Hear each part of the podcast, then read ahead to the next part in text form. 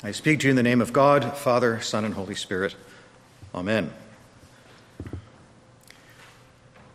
my thoughts of late have uh, been on the state and the future of the institutional church, as you've probably gathered from my last couple of sermons. And um, while I'm not going to give you an essay today, I am going to take the opportunity to talk about this wonderful reading from Genesis 3 which we don't often actually get in the lectionary. So um, it ties together with my concerns of the institutional church because I'm convinced that we need more clarity around what our proclamation is.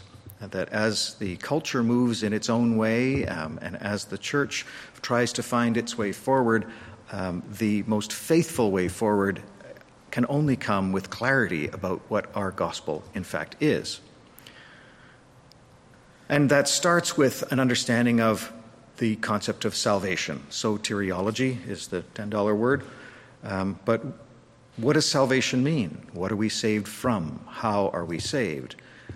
That's the good news. That is classically the good news. And there have been a variety of ways of understanding that and interpreting that down through the ages and in different cultural and historical contexts. The, there's a common thread through all of it, but it always needs to be contextualized for the age in which we live. So, when we are able to do our work and understand that common thread, that, that, that thing that unites us through all of humanity, that, that thing that is essential to the human condition, the problem of the human condition from which we need to be saved, then we go a little bit further in understanding what the salvation is that the way of Jesus offers. And so, in the Christian conversation, we cannot avoid the discussion of Genesis 3 the, the death of innocence and the casting out of the garden and the curses of the snake and uh, humans and all the rest of it.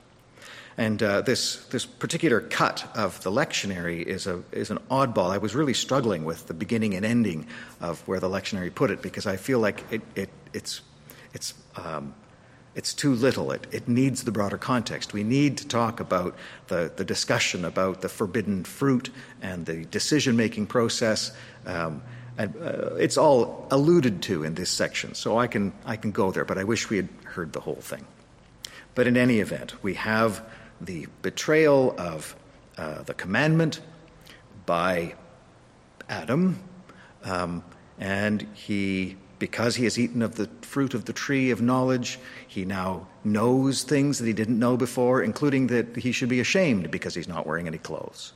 And so he hides, and God then catches him and says, How, Why do you even know that you are naked? Did you eat the thing that I told you not to eat?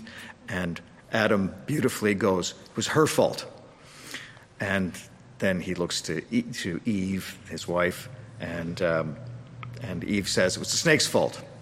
And so we get the curse of the snake. And that's, that's our story. But we need to know that the, the cursing didn't stop at the snake, it was, it was the curse of humanity. And there are ways to interpret this, and there's, there's been a lot of um, there's been a lot of thought about it, and uh, some of it has more or less resonance depending on where we're at today. I know that that because of our particular history in the Western Church, through Paul and Augustine, um, we have an obsession with sexuality that, that, that really brings out that theme in the story the nakedity of um, the, the two first humans um, and their shame uh, attached directly to sexuality in Augustine's mind.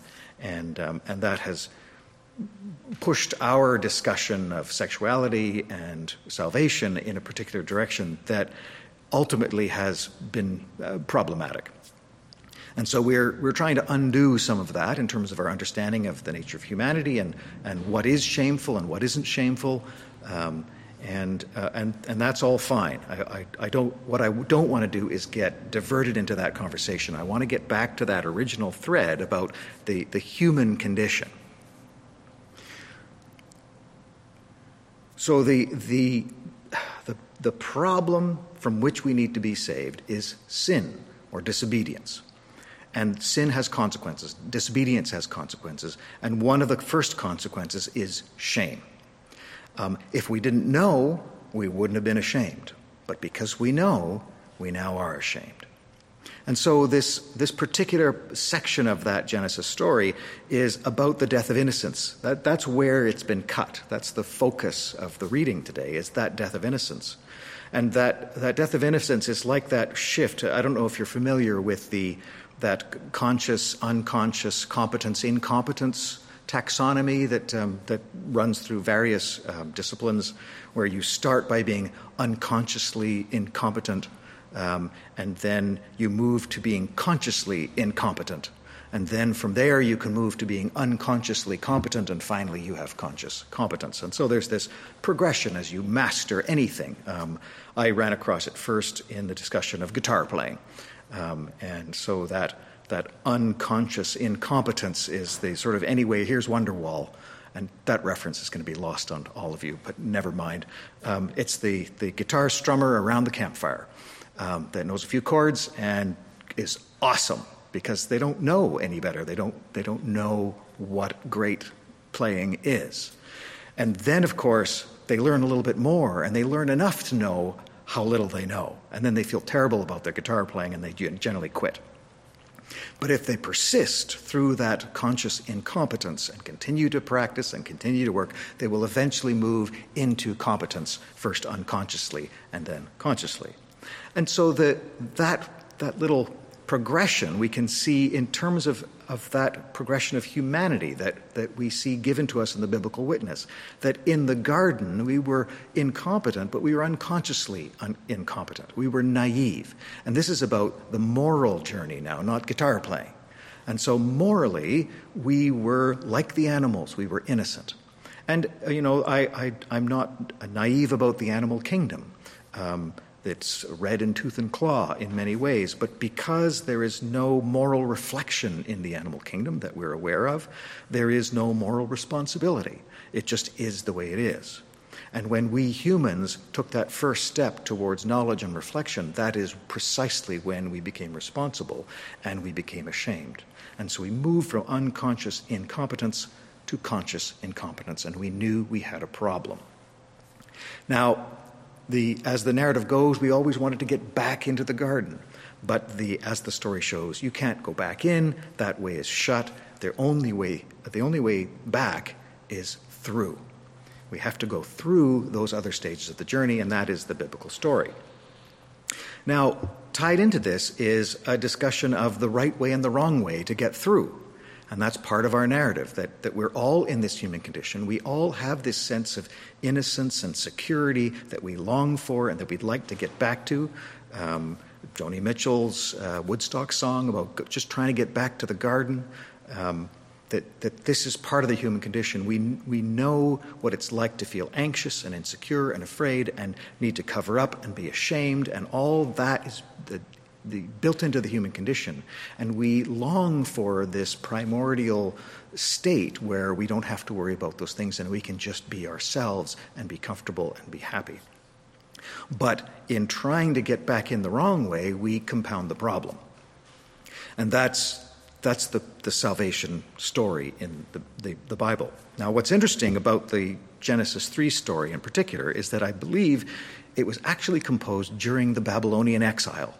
And so it was composed fairly late in the scriptures, and it's in fact a reflection on how they came to be in the suffering they were in in Babylon. They had lost their temple, they had lost their land, they thought they had been given the Holy Land, they, were, they had a religious life that had been given to them by God, and it all got swept away, and they had gotten it very wrong. Um, the the, uh, the elevation of the, prof- the prophetic tradition over the cultic prophets and the temple um, officials um, that we see in the, the prophets in the Old Testament.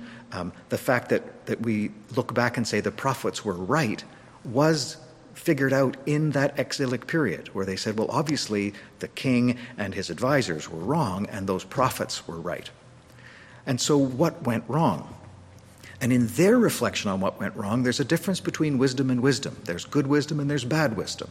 And we have that in the Genesis 3 story because you have this description of the snake, who is the craftiest or the most cunning of the animals. And the word used for crafty or cunning is a word used for wisdom, but it's a wisdom that is not the good wisdom.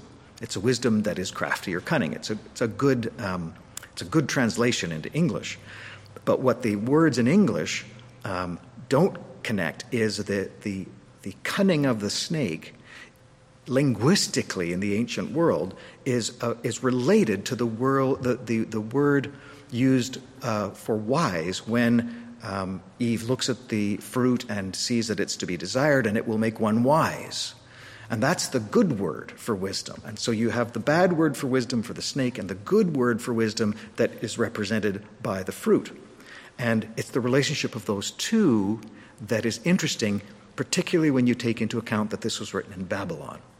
Because what's the argument that comes through from those exilic uh, Hebrews is that we traded the good wisdom for the bad.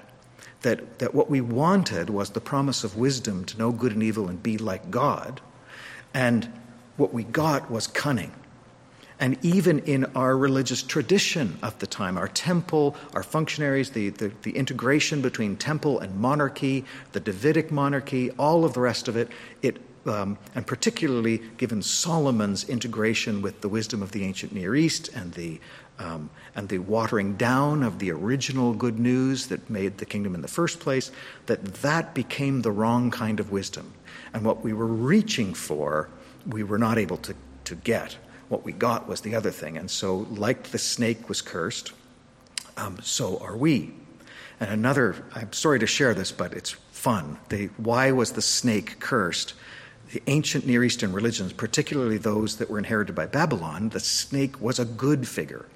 Um, they, the shedding of a snake's skin made the ancient peoples believe at one point that snakes were immortal. They just shed their skin and they continued forever. And so they became a symbol of immortality. And the ancient Babylonian cults and the Sumerians and so forth um, had, were snake worship religions looking for immortality, and the way of the snake was the way to get there. And so we have in the Genesis 3 a uh, a distinction by the ancient Hebrews of the, the way of our God is not the way of the snake. It's fundamentally different. It's not a, a, a, a magical grab for the power of the snake so we will claim immortality for ourselves like the gods. In fact, it's a recognition that the way of the snake is the way of death. And in fact, in, in Israel, we unconsciously found the way of the snake. We turned our own way of life into no different than any other ancient Near Eastern religion. And so we fell um, because that way is, is a cursed way. And so we have to get back to the true way. And the struggle to get back to the true way is the entire story of the biblical witness. So the, the wrong kind of wisdom is the wrong way and we have to find the true wisdom to find the right way. And of course, this is, uh, it's very tempting to talk about the contemporary church again. Um, I let you do that for yourself. Um, but all I will say is in our conversation as a church, to set aside the false way and embrace the true way. And this is hard. It's not like I just have the answer and and you just have to trust me on it. It's a conversation that we all need to engage in at a very deep level. But for me, the founding principle is Jesus. Jesus is the way. Jesus is the true way. Jesus is the good way. Jesus is the good wisdom. And so when we put Jesus at the center, this is the heart of the Christian proclamation that if we are looking for the way back to the garden, the only way is through the journey that is now before us. We can't take shortcuts. They're, the only way to the garden is through crucifixion and resurrection, through repentance and forgiveness. And the implications for contemporary life are obvious. We, um, uh, the, the, news continues to reverberate about the, uh, the Kamloops residential school, and um, the Christian uh, response to that is the response of Jesus. You can't go back. You can't just say, well, that was then, that was a long time ago, let's just get on with it. That's trying to take a shortcut back to reconciliation, and you can't do it that way. You have to go through repentance and forgiveness. You have to go through crucifixion before you can get to resurrection. And we're still in the crucifixion phase when it comes to reconciliation with indigenous peoples. And so the Christian witness is as relevant today in the, in the stories of the moment as it was 2,600 years ago when the story was composed. The, the state of humanity is no different today than it was then.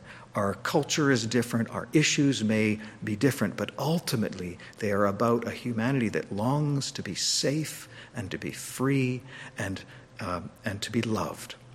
And our message is that you can be safe and free and loved, but the way there is through the way of Jesus. And when we follow Jesus, that's what waits for us at the end of the journey. And in fact, that's what is accessible to us in part as we journey. So that the, uh, the second life, the second coming, is not only ahead of us, but at some level, we are part of it already as a church. And so, as a church community, we live and embody penitence and reconciliation and forgiveness and safety and love as a sign of the fullness that awaits us in the future. In the name of the Father, the Son, and the Holy Spirit. Amen.